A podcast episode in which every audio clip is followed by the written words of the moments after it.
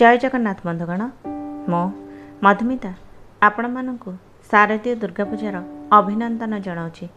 ଷୋଡ଼ଶ ଦିବାତ୍ମକ ଏହି ପୂଜାରେ ସମସ୍ତେ ଶକ୍ତି ସ୍ୱରୂପ ମା ଦୁର୍ଗାଙ୍କର ଆବାହନରେ ବ୍ୟସ୍ତ। ଆଉ ଏହି ପରିପ୍ରେକ୍ଷୀରେ ମୁଁ ଆପଣମାନଙ୍କ ପାଇଁ ନେଇ ଆସିଛି ମୋର କ୍ଷୁଦ୍ର ଗଳ୍ପ ଦେବୀ ସନ୍ଧାନ। ହୁରି ପଡ଼ିଗଲା ଗାଁ ସାରାରେ।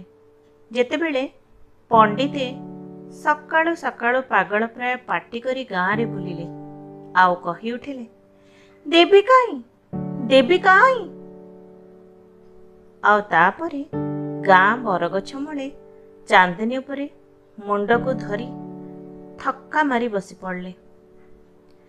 ତାଙ୍କ ଚାରିଆଡ଼େ ସବୁ ଲୋକେ ଘେରିଗଲେ ଆଉ ସମସ୍ତେ କେବଳ ସେହି ବିଷୟରେ ହିଁ କଥା ହେବାକୁ ଲାଗିଲେ।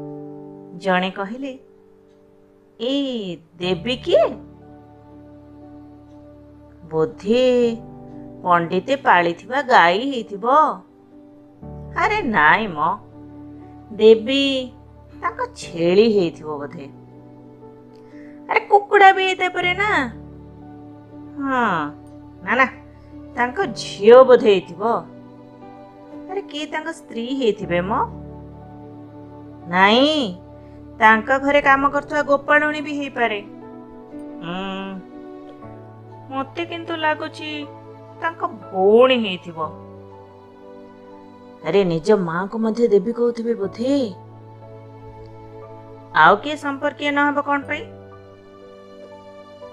ପଡ଼ୋଶୀ ଘରରେ ବି କିଏ ଥାଇପାରେ?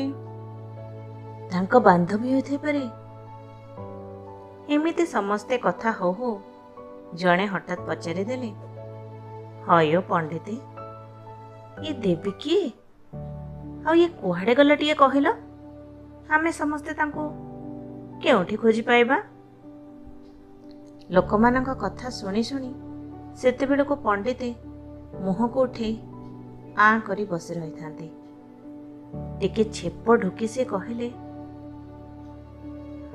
ହେ ଭଗବାନ ମୁଁ ମନ୍ଦିର ଭିତର ମୂର୍ତ୍ତିରେ ଦେବୀଙ୍କର ସତ୍ତା ନ ପାଇ ତାକୁ ଖୋଜି ବୁଲୁଥିଲି।